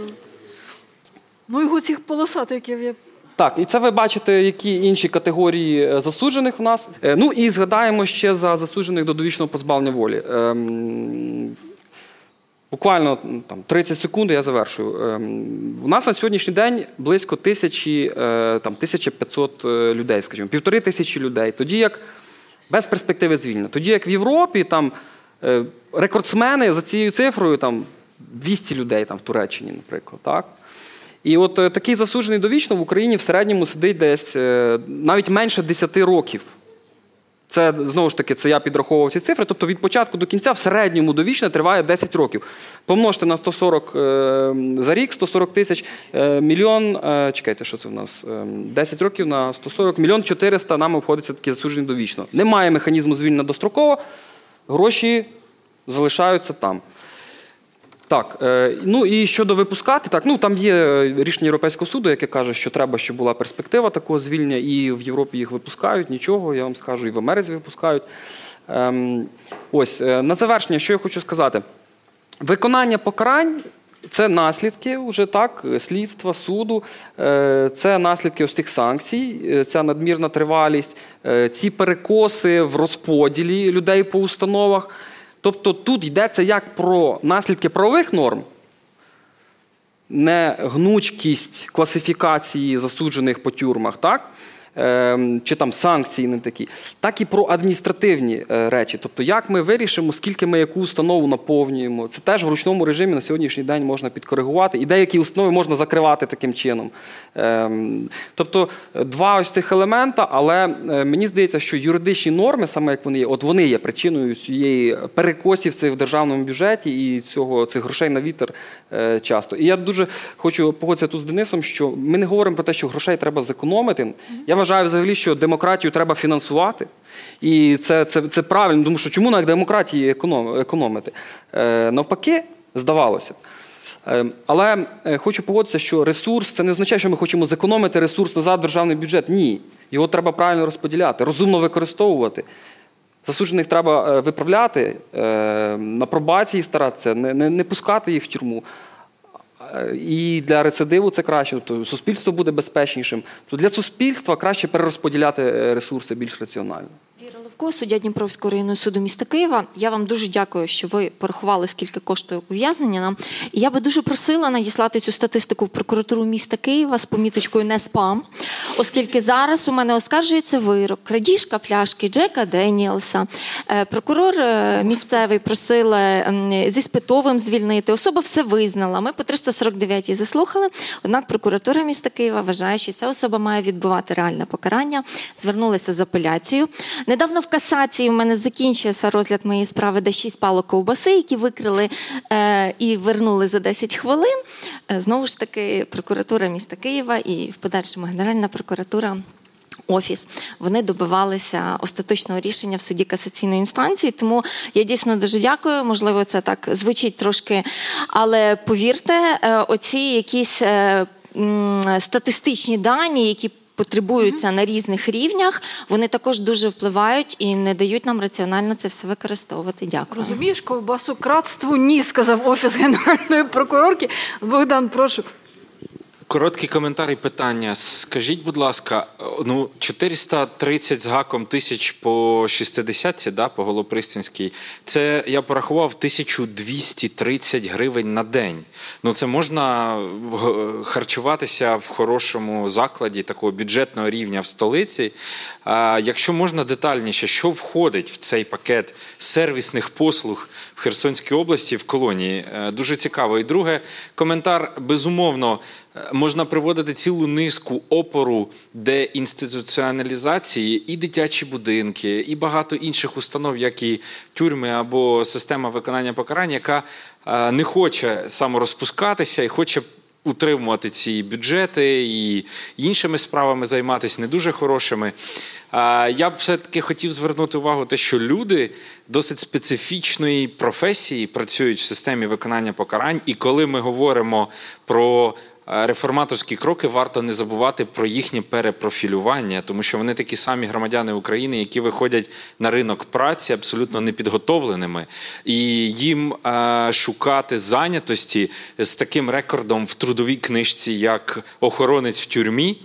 А я собі можу складно уявити їх перспективу працевлаштування, хіба що десь в категорії охоронців теж. Тобто тут варто не забувати іншу сторону процесу закриття установ. Але по, по Херсонській області було б цікаво, що входить в меню. Дякую, Богдане. В тебе цікаве, між іншим, бачення бюджетного закладу в Києві на 1200 гривень. Не буду це коментувати. Яна, будь ласка. І потім, Вадиме, у вас буде можливість відреагувати. Е, Відносно тих е, позитивних е, майбутніх змін, коли люди будуть менше триматися у тюрмах, як ви кажете, і так далі, це все дуже добре. Але я, як прокурор, можу вам навести приклад на першому році свого життя. У мене був підозрюваний, який був без постійного місця проживання. Якщо говорити про те, що нас третина осіб е, сидять за крадіжки, то це знову ж таки відображає низький соціальний рівень багатьох громадян в державі. І коли цього підозрюваного без постійного місця проживання привели до мене, бо він там вкрав щось в магазині, не маючи грошей, я як прокурор просила йому реальну міру покарання, навіть за крадіжку вперше. Бо, чесно кажучи, я переживала, що він взимку замерзне. Вже був там листопад, я бачила його неодноразово на вулицях міста в стані алкогольного сп'яніння. Він просто спав. І я чесно переживала, що в грудні, коли вдарять морози, він може замерзнути, і тому я просила йому е, реальну міру покарання. Це просто про те, що які в нас соціальні гарантії взагалі в державі, і чому люди за крадіжки часто сидять. І, а, Тобто літо би змінило його долю, Яно, так? Можливо, на певний період, але такі особи вони злочин вчиняють не один раз, тому це просто відтягнуло момент. А відносно судді, хочу сказати, що прокуратура міста Києва вас почула, я з Київської міської прокуратури. Ну, зауваження десь слушне, але. Просто хочу сказати, що не все так погано, і вироки, у нас е, зрештою оскаржуються не тому, що генеральна чи прокуратура міста захотіла, або знаходяться якісь процедурні процесуальні порушення. От, е, зазвичай це є причиною оскарження в апеляцію і касацію. З одного боку, знову ж таки, можливо, там через е, дрібне процесуальне порушення ми задіємо багато людського ресурсу, але це вже питання не до прокуратури і не до судів. Це питання до Верховного суду, який встановлює у нас судову практику, прецеденти, які часто навіть змінюють норми КПК. І тільки тому у нас наростає сніжний ком апеляцій і касацій. От я щаслива, що сьогодні з нами немає Бущенка, бо це би просто завершилося би і почався пінг-понг би далі. Е, Прошу, Вадиме. Дякую. Е, Можливо, я тоді почну з кінця. Ну, це цікаве тлумачення цілей е, покарання врятувати від того, щоб не загинув безхатько від зими. Я розумію гуманітарність цього міркування. Ну, це, звичайно, така ем, сумнівна практика, я б сказав. Але ми бачили фільм Хочу в тюрму.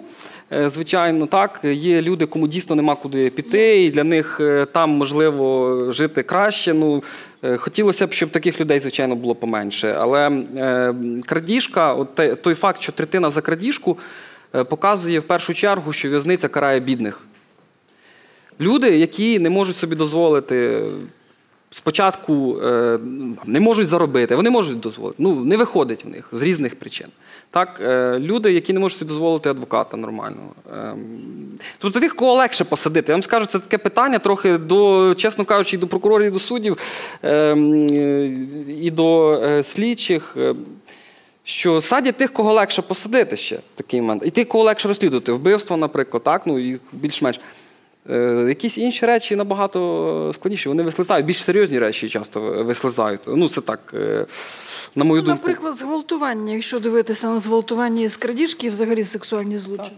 Так, Випад- та, там є за зґвалтування, по-моєму. 583 Так.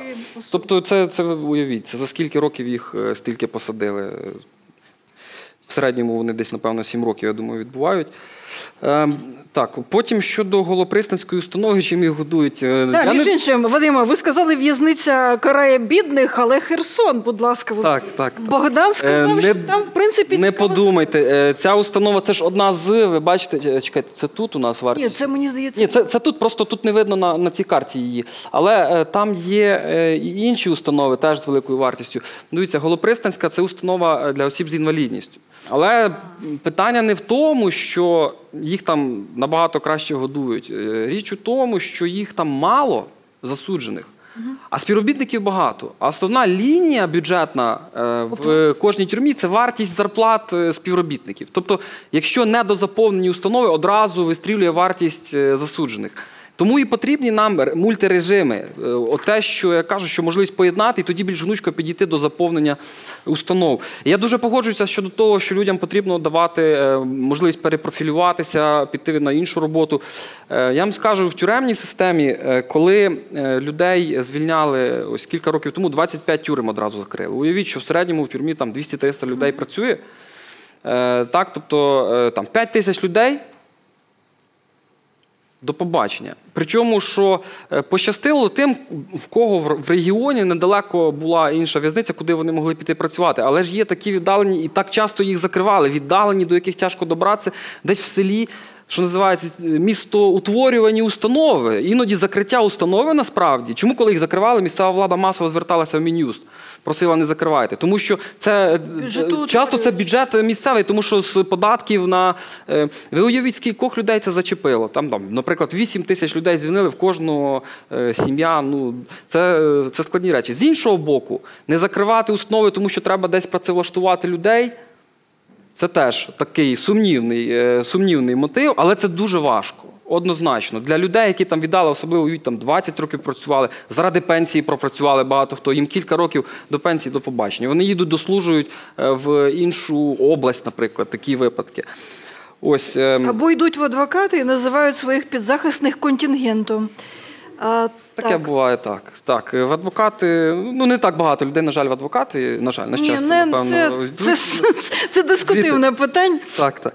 Е, ну і питання щодо е, того, що прокурори вимагають часто так. Е, ну, перше, що я хочу сказати, цифри е, щодо того, хто в нас тримається на е, етапі.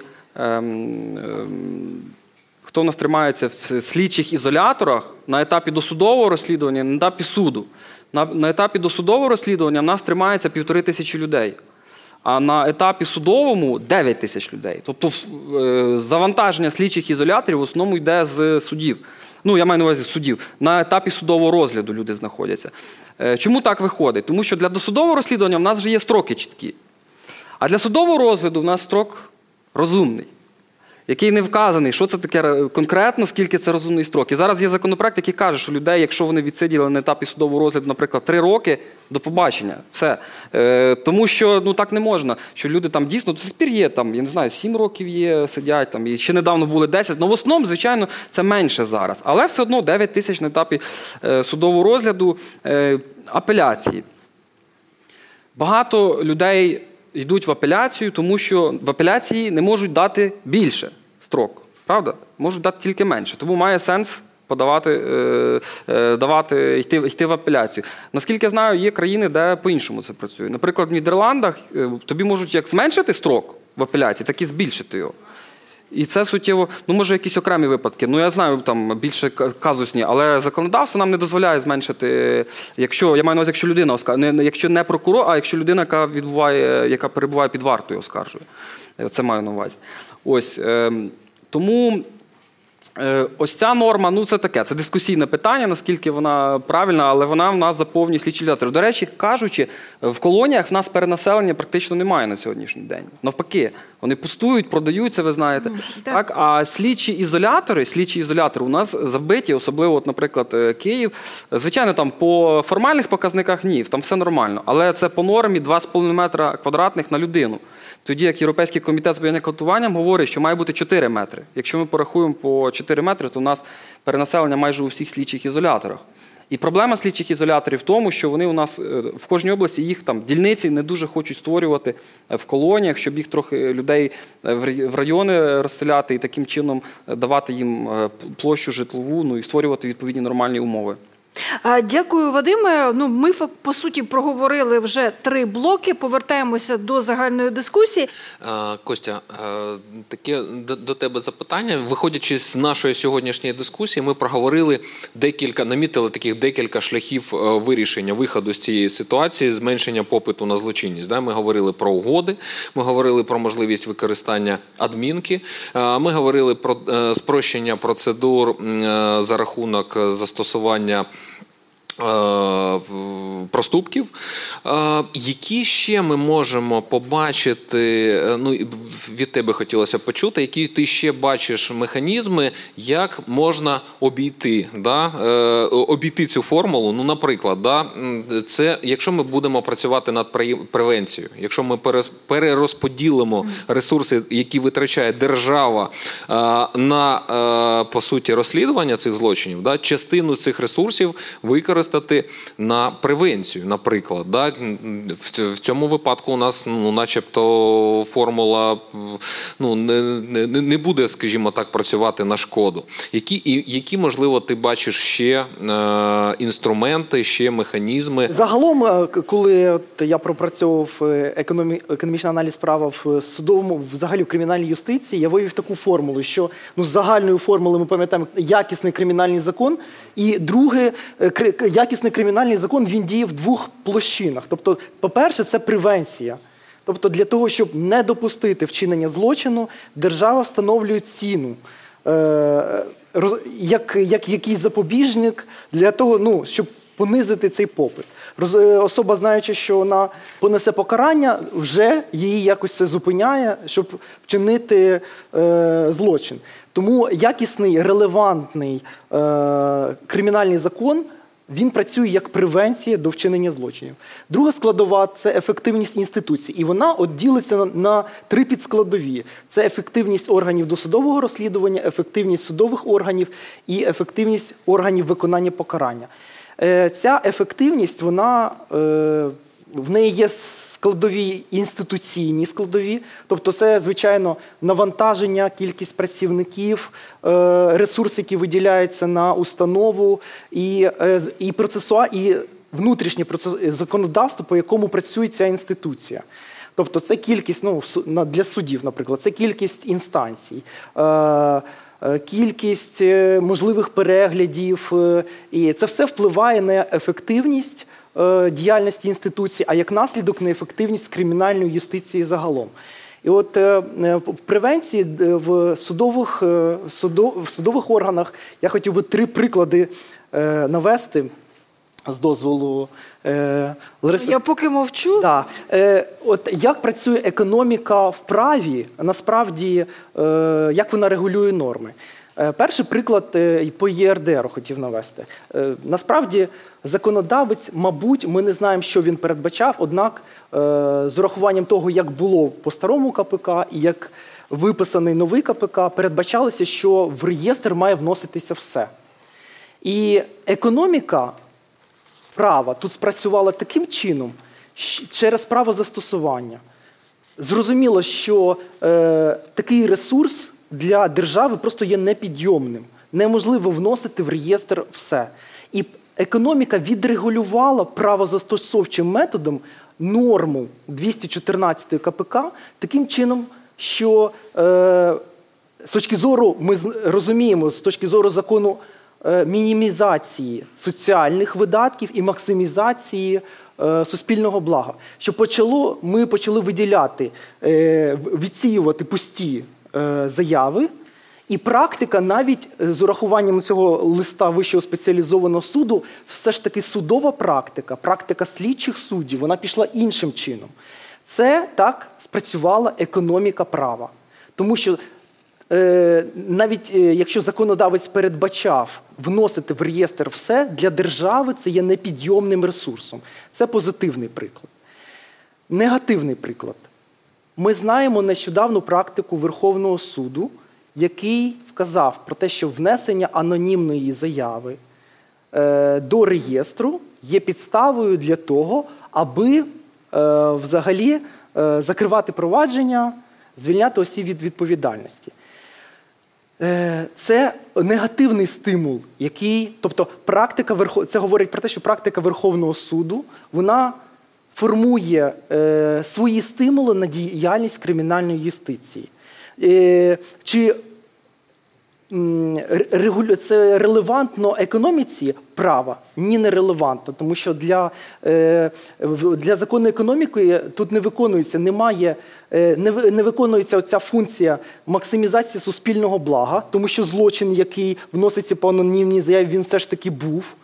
Е, І немає мінімізації ресурсу, тому що держава розслідувала справу, держава, е, судовий е, орган виніс по справі рішення прийняв, і врешті особа була звільнена від покарання. Тобто, який сенс з точки зору економіки права в такому правовому регулюванні стає під питанням. І третє, Мінус 120 тисяч на рік. Мінус, ну для але, Це е, так. але держава несе соціальні витрати, тобто благо зменшується, тому що є е, злочини, які переходять в тінь. Тобто, це дає можливість е, не не реагувати е, на е, значну частину, скажімо, суспільно небезпечних діянь, які лишаються непокараними і е, е, ну, спокійно собі люди займаються своїми справами. І третій е, ресурс, який ще, мені здається, не використаний. Е, КПК містить багато інструментів, які на, наразі не використовуються для мінімізації е, видатків і максимізації суспільного блага. Одним з таких інструментів є строки досудового розслідування, коли суддя е, продовжує строк досудового розслідування. Це якраз той етап, коли слідчий суддя має перевірити з урахуванням того періоду, який був наданий слідству, для того, щоб е, з урахуванням використаного ресурсу надати якийсь результат, слідчий суддя має перевірити, чи є виправданим подальше досудове розслідування, чи це розслідування воно зайшло в тупик, і краще е, треба закривати, не давати можливість подальше тягнути цю справу, а цей ресурс має бути перерозподілений на інші справи. І е, ми знаємо по практиці, що слідчі судді автоматично, ну, це практика 90 там, 5-9%, про те, що це йде автоматичне продовження строку досудового. Тому що ціна за помилку тут дуже висока. Коли е, слідчий суддя відмовить продовженні строку досудового розслідування, наслідком є закриття кримінального провадження, ті витрати, які може понести суспільство в результаті такого закриття, є дуже значними. Однак цей інструмент в КПК якраз направлений на е, економію ресурсу органу досудового розслідування, суду і подальшого е, руху справи, який мав би вивільнити е, оцей ресурс. Мені понравилось е, ну, вислів Ігора. Він сказав, що чи, чи може призвести до того, що ми вимірюємо економічні ці е, складові, до того, що люди будуть вважати, що можна просто економічно відкупитися. Да? Є така аналогія, я нещодавно читав про е, Японію, там, де е, батьківські, ну там, де дитячі установи, садики, да, вони прийняли таке рішення про штрафування батьків за те, що невчасно забирають дітей з садику. Да? І потім е, ефект виявився таким, що почали частіше запізнюватися люди, до, щоб забирати дітей, Е, бо краще було заплатити штраф е, і трошки запізнитися. Потім, коли це зрозуміли, відмінили ну, ці штрафи, але частота запізнень залишилась такою ж. Е, Тому я, от, наприклад, повернувшись до того питання, я так на нього і не почув е, відповідь, хоча його і Андрій також задавав. Чи може дійсно є е, розумність декриміналізації певних типів злочинів і переведення їх в площину, наприклад, адміністративки, Щодо корупційних злочинів, я, наприклад, міг запропонувати навіть дисциплінарних якихось ну, стягнень, тому що краще е, корупціонера звільнити з безправа працевлаштування, аніж е, намагатися йому надати якийсь штраф, який не співрозмірен з його діяльністю корумпованою в органі. Ну, перше, що я хотіла сказати, продовжу відносно корупціонерів і було зазначено про те, що там має бути принцип тальону, наприклад, а з цим я не погоджуюся, оскільки думаю, це не буде працювати саме в нашій державі, бо, мабуть, в нас немає жодного чиновника, у якого все майно зареєстровано на нього, якщо говорити про конфіскацію. А якщо говорити про штраф, то знову ж таки доведеться, мабуть, щось продати. Якщо говорити про штрафи космічні, бо а, 17 тисяч гривень для корупціонера це буде смішно. І якщо він його не заплатить, е, доведеться знову заходити в процес йому змінювати міру покарання. Я думаю, що для нашої держави щодо корупційних злочинів цей принцип тальона е, не спрацює з тих причин, які я назвала. І почали говорити про запобіжні заходи. Е, Чому в нашій державі мало застосовується застава? Ми останні недавно е, говорили про те, що якщо людині обрана застава і вона її не заплатила, то нічого і за це не буде. А Єдиний важіль впливу на такого підозрюваного це звернутися із клопотанням про зміну запобіжного заходу. Ну, ми так стані дійшли такого висновку. Бо в КПК написано: якщо не сплатив протягом п'яти днів, то має право е, сплатити пізніше. Крапка, все. Пізніше це коли? Коли досудове закінчиться, чи вже вирок буде, чи коли це пізніше. Тобто єдиний тут важіль впливу змінювати. І саме тому застава в нашій державі не набула популярності, бо вона не буде ефективною. А, Якщо говорити про нічний домашній арешт, це такий запобіжний захід посередині не вашим, ні нашим, але от хочу звернути увагу аудиторії на те, що у ЄСПЛ нічний домашній арешт е, прирівнюється до тримання під вартою. От я особисто знаю підозрюваного, який перейшов в суд, е, абсолютно усвідомлюючи, що він не винуватий, його виправдають, бо це був слідчий, якому вручили підозру за завідомо незаконне затримання, при тому, що почеркознача експертиза підтвердила, що він протокол 208 не підписував. Він прийшов в суд на запобіжний нічний домашній і його підтримав. І на питання, чому ти підтримав, знаючи, що ти не винуватий, він сказав: ну мене виправдають мільйон відсотків. Я потім звернусь ЄСПЛ, і за час а, мого запобіжного заходу нічний домашній арешт мені ще й компенсують десь 10 тисяч євро. Боже, яка практична людина. Якось неправильно ми живемо. Е, Чому б і ні? Тому от, от такі запобіжні заходи у нас. Дякую, Яна. Андрій, прошу. Мені здається, що ми підняли велике коло проблем. Я хотів би сюди ще додати одну проблему. Мені здається, що вона лишається актуальною. Хоча е, ну я про неї знаю там станом на кілька років тому. Е, у нас е, близько 50% е, відсотків е, справ, які подані, е, які оскаржені е, до апеляційного суду, повертаються на новий судовий розгляд. І це таке замкнуте коло, е, яке просто витрачає колосальні е, судові ресурси. Да? І е, ну, розвантаж... для того, щоб розвантажити судову систему, нам надо, треба знайти вихід із цього замкнутого кола. Тобто, ну, це просто колосальні ресурси. Дякую. Щодо декриміналізації, я б, я б хотів сказати. Ну, у нас для того, щоб зменшити кількість е, людей в, тю, в тюрмах, є так звана е, дві, два типи політики: це політика е, парадних дверей і політика чорного входу. Політика парадних дверей це коли ми закриваємо двері для тих, хто туди потрапляють. Так, от ми говоримо тут про декриміналізацію. Політика ем, е, запасного входу, виходу е, це е, умовно дострокове звільнення, уже коли людина відбуває покарання та інші там е, способи ем, розвантаження цієї системи. Е, Щодо декриміналізації в в кримінальному кодексі, мені здається, тут більш варто говорити про декриміналізацію саме у виді е, зменшення санкцій. Не так е, у виді виключення певних складів, складів злочинів. Тому що е, ті склади злочинів, які не потрібні, неробочі, мертві норми, вони і так майже не застосовуються. Тому е, реально працюють у нас там кілька статей, по яких сидять, буквально там п'ять статей наповнюють тюрми. Реально, це е, крадіжка, вбивство, грабіж, наркотики. Так? Е, причому е, добитися такої декриміналізації, можу сказати, з практики дуже складно. Навіть зменшити санкцію в крадіжці, де вона взагалі не, не, не співмірна з, наприклад, там, з вбивством. Скільки у нас крадіжка, нагадайте, від 3 до 5 там написано.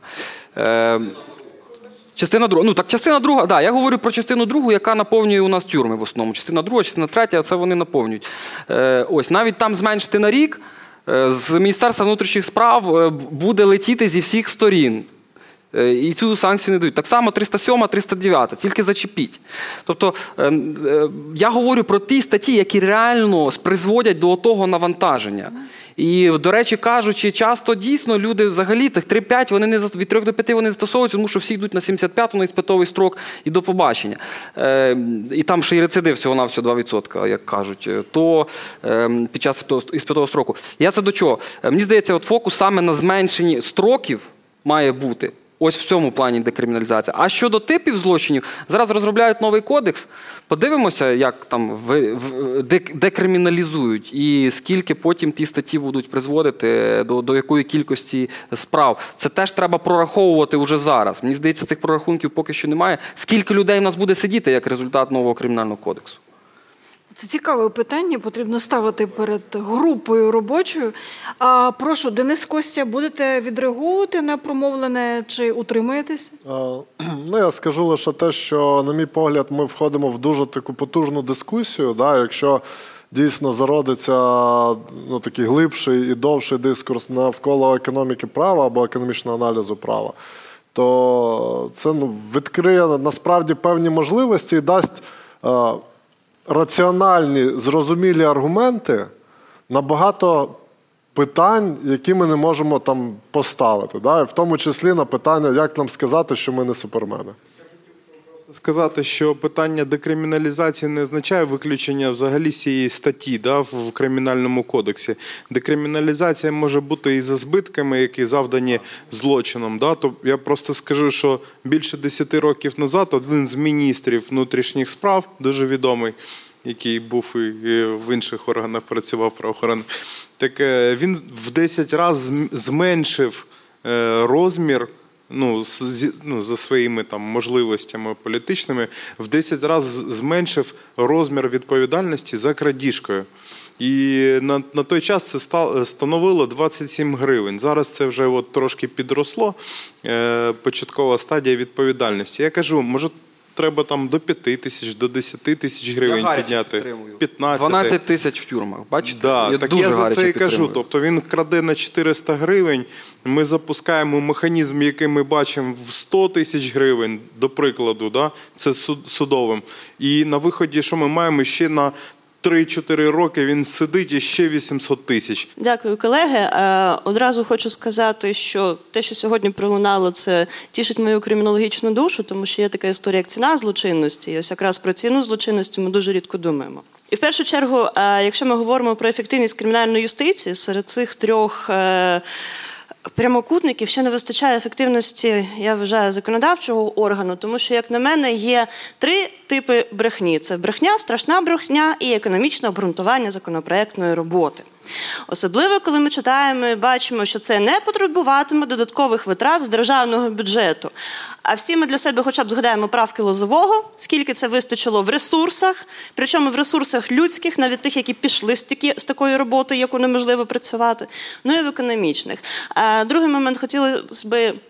Долучитися до всіх коментарів, якраз які стосувалися ЄСПЛ, бо хто про що, а вшиви про свої воші. Навіть коли ми говоримо про е, економічний аспект. Е, Рішення за статтею 3, які стосуються умов тримання. Ось ми буквально нещодавно провели такий пов- поверховий моніторинг. Я ось можу сказати, що одна з установ Дніпропетровської області за останні два роки е, ну, десь на 700 тисяч євро просто потягнула лише по умовах тримання. Ми вже не говоримо про виплати за катування і е, за все таке інше. Е, Плюс до того, стосовно ефективності людського ресурсу, ми стільки кажемо про те, що цей людський ресурс ми маємо розвивати. Це те, що стосується працівників системи кримінальної юстиції. Ми розвиваємо, ми вкладаємо це тренінги, підвищення, е, всі історії для спеціалістів та для експертів. Коли ти потім повертаєшся і починаєш працювати з пустими справами, які є. Ну просто ні про що і розумію, що вихлоп з твоєї роботи він знову ж таки ну не дуже. Виникає питання: а наскільки взагалі ефективне ось це вкладення, і що буде е, в результаті? Тому ми розуміємо, що плюс до всього того. Маємо вкласти ще е, ось ту історію розвитку, яка е, в результаті не надає нам жодного ефекту. Доброго дня всім. Андрій, антикорупційна ініціатива ЄС. Е, мене такий коментар. Ми, коли говоримо тут про економічний вимір кримінальної юстиції, ми говоримо в руслі яко- в розрізі якоїсь одної кримінальної справи. Тобто є якийсь маленький розмір збитку, є великі затрати там на досудове розслідування, на судовий розгляд, і ми кажемо, що це не зовсім економічно вигідно. Але тут, якби я вважаю, що це не зовсім до кінця об'єктивно, тому що ми маємо говорити не тільки про конкретно якусь одну справу, а вплив на злочинність в цілому. Е, Дуже коротко, у мене є яскравий приклад з е, земельного права, але він просто яскравий. А, Середина 2000-х, коли тільки почала формувати система електронної реєстрації е, прав на земельні ділянки, був е, спір між двома підприємствами за межу.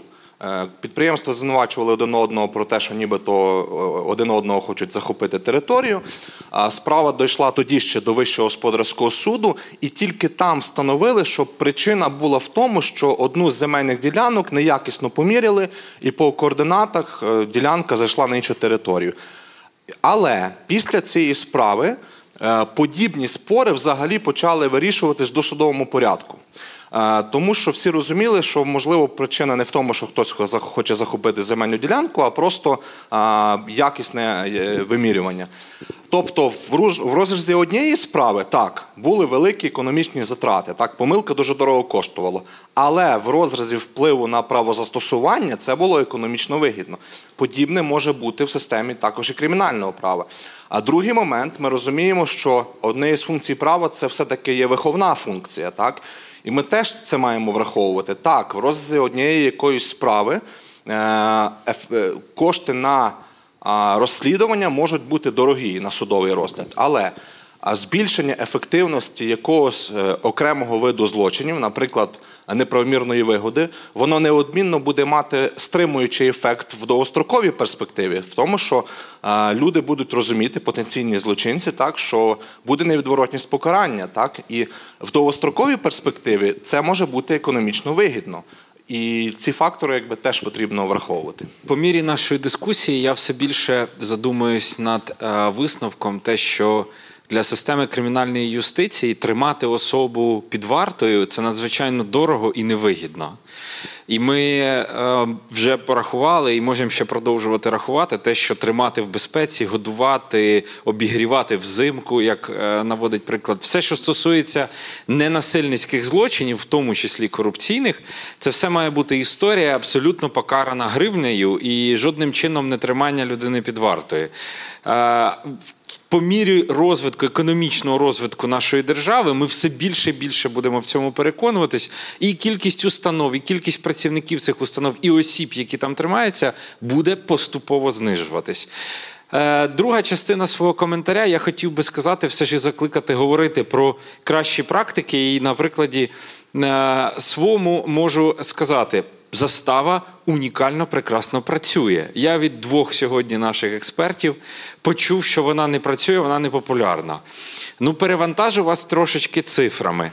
Із 189 справ, які на сьогодні знаходяться в провадженні на розгляді по суті у ВАКСі, це стосується 400 приблизно 50 осіб. Із цієї кількості лише не більше десятка тримається під вартою.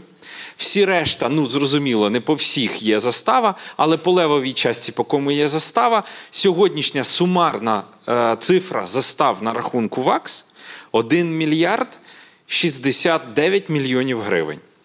За історією цієї колосальної суми ми стягнули в дохід, ну не ми, а за рішеннями суддів ВАКС, стягнуто в дохід держави лише в чотирьох випадках 65 мільйонів 700 тисяч гривень.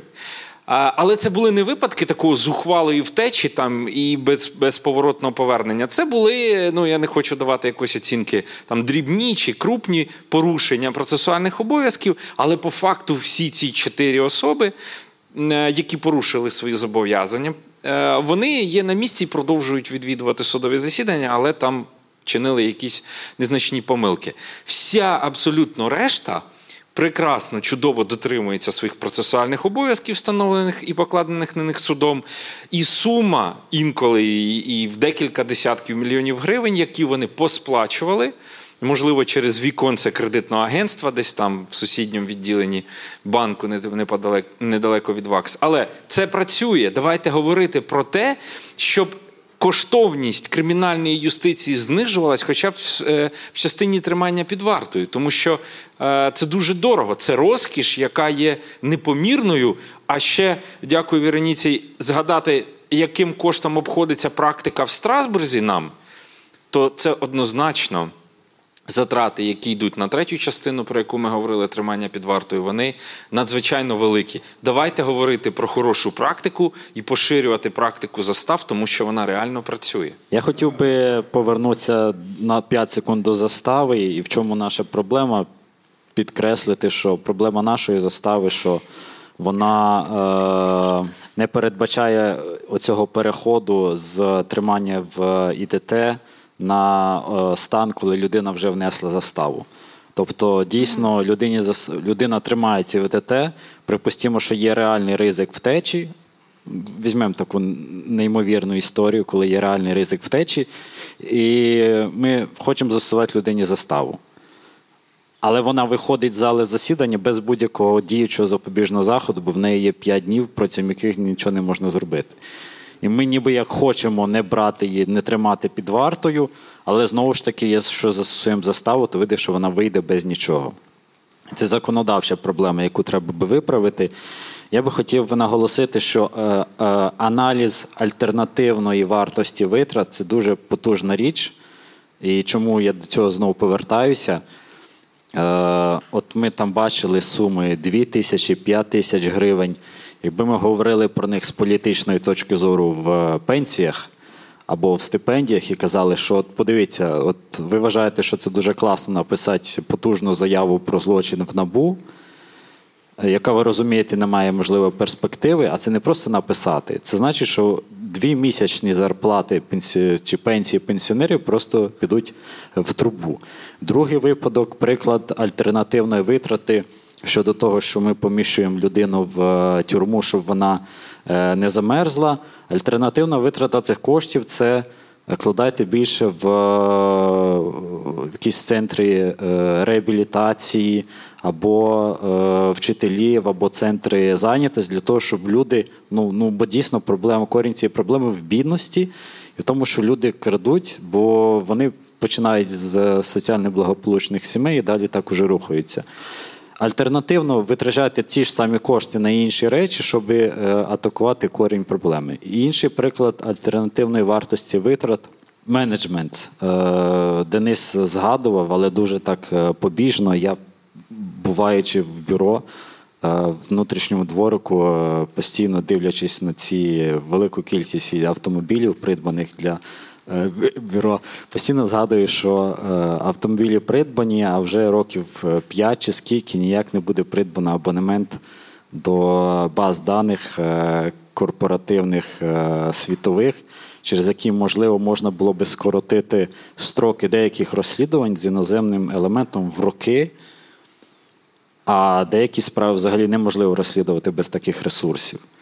От, Це ті самі кошти, Е, але їх можна використати двома різними способами: або щоб люди розглядали звернення, або щоб вони розслідували серйозне вбивство, або накупити ще автомобілів, або е, витратити на придбання баз даних, і ми отримуємо значно більше користі. І в мене просто ще остання ремарка, е, версія, чому от на рівні менеджменту такі проблеми з закупівлями в наших органів чому ми там купуємо планшети, але в нас немає в прокуратурі підписки на якусь там лігу з з вердіктом, з базою законодавства. В нас закупівлі формуються за запитами зверху, або з органів, які там здійснюють ці закупівлі. Тоді як закупівлі мають формуватися за запитом від співробітників, що їм треба. Чи треба їм та автомобіль, чи може краще більше послуг перекладачів закупити, щоб швидше переклади йшли. Якщо закупівлі будуть за запитами співробітників, то і кошти будуть витрачатися, напевно, значно ефективніше. І найостанніше хотів би ще один цікавий приклад навести, атакуючи позицію, що економічні мотиватори вони найпотужніші. 214 стаття, вона ж так написана, що ну, можливо, задум був, щоб все вносити, але там спокійно можна тлумачити, що не все треба вносити.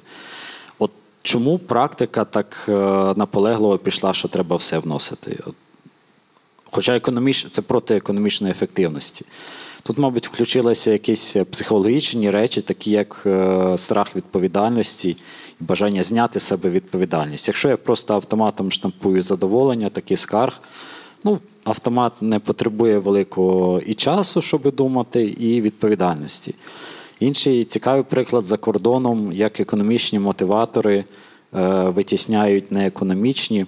Е, в Південній Америці проводився експеримент, там почали дітям платити гроші за відвідування школи, щоб вони не прогулювали і успішно здавали іспити.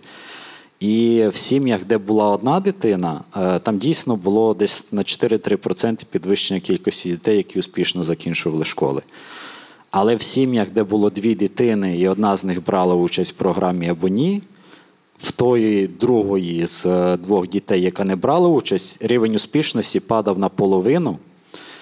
І одна з гіпотез економістів цих міжнародних організацій, е, в них був мотив Е, ходити в школу, бо це було престижно. Але щойно вони побачили, що мотивація економіка, що за це мають платити.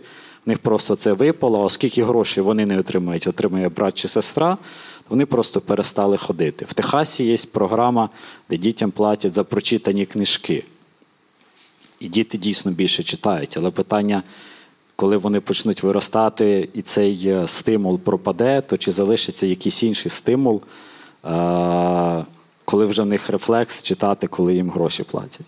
Буквально одну хвилину відносно застави. Критично відношусь до практики е, набу і ЛАКС вже говорила на Just Learning, і в даному випадку вважаю просто, що не, не репрезентативно ваш досвід е, по відношенню до всієї е, держави і загальних судів.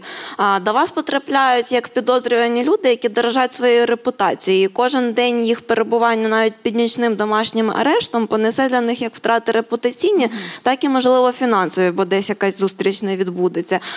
До вас не потрапляють люди, які крадуть Джек Дей. Millennials. Тому, якщо говорити про ВАКС, мабуть, це і є ті 5%, коли застава застосовується і вона ефективна. Якщо говорити про злочини загальні, то вона не буде працювати, в тому числі через низький соціальний рівень в державі. У нас Джасток уже набуває е, такого міжнародного характеру. І сьогодні в нас в гостях е, Мартін Маккей Сміт, це прокурор з Великої Британії з 50-річним досвідом. І я думаю, що він має кілька слів розказати, яким чином. Е, ціна справи вираховується в Великобританії. Як вони, які справи вони направляють в суд, в суд, а які просто залишають поза увагою? Hello, thank you. Um, so I was prosecutor for a long number of years in the Crown Prosecution Service, um, and we have a number of ways of dealing with small cases. One of them would be the option of cautioning the defendant for an offence of theft. so caution, you, can you translate caution?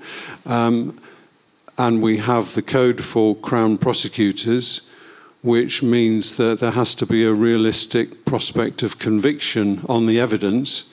And also, the second part is that the case should be prosecuted in the public interest.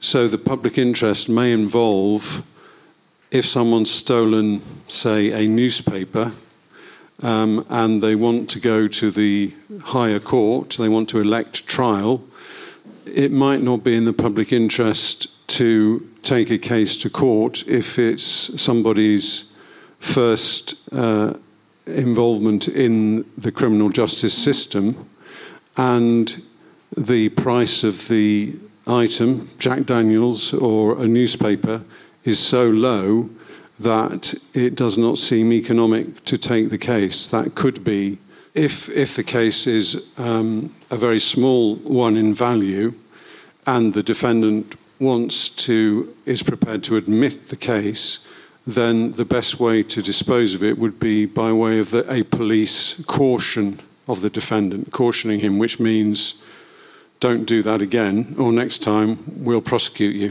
The main reason cases are very expensive in the UK is if the case goes to a jury trial, which you don't have here. So we, we, we try and avoid small cases going for jury trial, and there is some legislation which came in to limit such cases going for jury trial when it's shoplifting. So I think the amount is £500, but I'm not sure because I've retired now. Thank you very much for your view and experience. Е, Я прошу вас тоді от вже озвучити фінальні ремарки, бо ми завершуємо. Все, що накопилося, все, що не висловлено, але стислими будьте, прошу вас, Костя. Я хотів завершити тим, що е, економічний аналіз права це не лише там про марки, і конверти і про заробітну плату. А насправді економічний аналіз це про стимули, про вміння державою правильно розставляти стимули е, в регулюванні е, кримінального права і процесу, в ефективному е, функціонуванні інститутів кримінальної юстиції, в їх інституційній спроможності виконувати свої функції, а також в тих стимулах, які органи кримінальної юстиції е, дають суспільству в результаті своєї правозастосовчої діяльності, і які направлені на те, аби е, злочинність не виникала як така, виконуючи свою превентивну функцію завдяки своїй ефективності. І от останнє, на що направлена е, правильно відредагована кримінально в кримінальному праві і процесі система, е, от той результат, то та економія е, за рахунок превенції, яку не можна е, виміряти, і яка е, набагато, як на мене, перевищує той, е, ті витрати, які могла держава по суті е, економити. Дякую, Костянтине. Денисе, прошу. Ну, е, на мою думку, виходячи з е, нашої сьогоднішньої дискусії, е, я би сказав так, що те, що економічний аналіз інтегрується в право, це вже більше факт, ніж роздуму про те, чи буде так, чи не буде. І насправді наша позиція, ну, нашої, в принципі, спільноти, нашої, нашої громади, вона лише буде впливати на швидкість, на динаміку цього процесу, ніж на те, чи чи відбудеться якби, інтеграція, чи не відбудеться вправо. В той же час е, однозначно це не математична модель оцінки права. Да? Тобто це не є якісь абсолютні речі, все відносно і не затираються ті цінності, які покладені в право, і відчуття безпеки, і питання справедливості, вони також грають важливу роль. Мені здається, що це може грамотно існувати, бути збалансованим, але насправді навіть в сьогоднішніх розмовах, в сьогоднішніх дискусіях ми визнавали те, що десь підсвідомо ми приймаємо рішення на підставі таких цифрових витратних аргументів, витратних в грошах, в ресурсах, в людиногодинах е, чи в тих же марках. І тому чому про це не говорити відверто? Дякую дуже, Вадим. Дякую. Е, ну, На завершення хочу пригадати такий приклад, як я колись був в одній штаб-квартирі, чи можна навіть сказати, в центральному апараті тюремної системи в одній країні, не буду називати. Е, там було. Е, там був підрозділ, мене привели познайомити, ознайомитися з цим підрозділом, аналітичний підрозділ. І там було десь 30 людей сиділо. 30 людей з комп'ютерами е, Apple здоровими, такими великими. І ці люди, які вчилися в серйозних університетах, щоб аналізувати цю статистику і давати висновки в режимі реального часу своєму керівнику. Який сидить і знає, скільки в них в тюрмі там сидить зараз конкретно е, людей в цей день і думає, скільки в нас там рецидив, е, скільки в нас е, кому там дзвонити, щоб зменшувати це населення. Ну тобто вже реагує зразу, і в тому числі в політичному сенсі готуються рекомендації, як змінювати закон і так далі. Ем, В Україні навіть немає показника рецидиву на сьогоднішній день. У нас немає офіційного показника рецидиву. Це, це соромно сказати е, представникові будь-якої держави. У нас представник однієї держави. Е, мені цікаво, як би він оцінив це.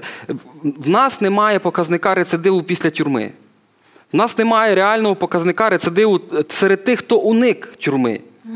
Е, Серед тих, хто був на пробації, там є якісь намагання визначити е, той показник, і то вони не дуже вдалі. Тобто це не цікаво. Це на тому рівні не цікаво.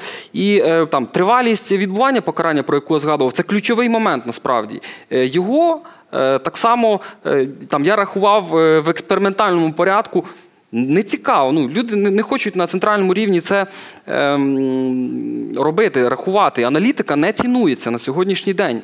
І е, це дуже дорого зробити якісну аналітику і підготувати, не просто там цифри зібрати. Цифри зібрати в нас проблема, а і підготувати якісь аналітичні висновки. Е, немає ем, наукового потенціалу в цій сфері. Подивіться, скільки в нас людей зі статистики займається питаннями злочинності. Пшик. Та й ті, хто е, займаються на рівні там обрахунків на калькуляторі, а там серйозні програми мають бути показувати кореляції між тими чи іншими тенденціями. Це серйозні речі, і люди такого рівня коштують е, дуже багато. Ну я маю на увазі, що зарплата такої людини е, там вона зразу їде за кордон, яка має ті знання з сучасними методами статистичними, які можуть застосовуватися до аналізу. Е, Там, там 5 тисяч доларів і вище, і вище в Штатах, наприклад, вони будуть е, отримувати. Е, нас таких людей е, практично немає. І е, Чому е, так виходить в органах державної влади, і чому у нас є ці законопроекти, де немає витрат для державного бюджету? Тому що таке відношення, що ну дали нам там на тюремну систему 7 мільярдів. Ну якось ми там ми спра... а ми справимося. Все, а що там, е, скільки як можна зменшити, як можна зекономити, там, як можна там е, рішення Європейського суду за два місяці я якось рахував, за два місяці е, 200 тисяч євро більше. Там вересень, жовтень, по-моєму. Е, І е, за слідчі за ці приватні камери в слідчому ізоляторі. е, Теж 200 тисяч євро. Ну ви розумієте, да, співвідношення масштабів. І тобто такі речі, вони ну це легко проаналізувати. А ось ці статистичні речі, то багато показників, їх співвіднести, зробити рекомендації, а потім прийти до законодавця, який повинен оперативно, швидко ці речі вирішувати. Тобто я б хотів наголосити на тому, що ось ця дискусія. Е, вона дуже мала для масштабів цієї проблеми на сьогоднішній день. Мені здається, що проблема е, стоїть на такому рівні цінності ось цих е, мізків в державі і розрахунків ось цих в кримінальній юстиції. Я думаю, в інших сферах там ще гірше. Е, Я не знаю, державні підприємства там чого тільки варто. Ну от е, мені здається, що це початок, і я раніше таких дискусій не пригадую. Е, В Україні, коли би говорили правники в основному, так про економічний аналіз права, пора. От дуже добре, що ця пора настала, і сподіваємося, що далі ми зможемо більше про це говорити і змінювати щось на підставі цього. Дякую, Вадиме. Я наголошую на тому, що кожна з вас і кожен з вас може на підставі нашої дискусії готувати розгорнуті матеріали, ділитися ідеями, надсилати свої відеоблоги або дописи від е, достатньо популярних до академічних на сторінку. А, Обов'язково вони будуть промодер- премодеровані і опубліковані, тому що дискусія дійсно дуже широка. От мені здається, дуже цікавою може бути навіть ідея співпраці української системи IT. Власне, людей, які вигадують різноманітні інструменти технології для того, щоб проаналізувати матеріали. А якраз що аналізувати, які показники важливі, тут можуть допомогти і правництво. І тут може бути виникти, виникнути дуже цікава синергія, дуже цікавий, як мінімум, один проєкт, допоки цим не зацікавилася держава. Дякую дуже вам.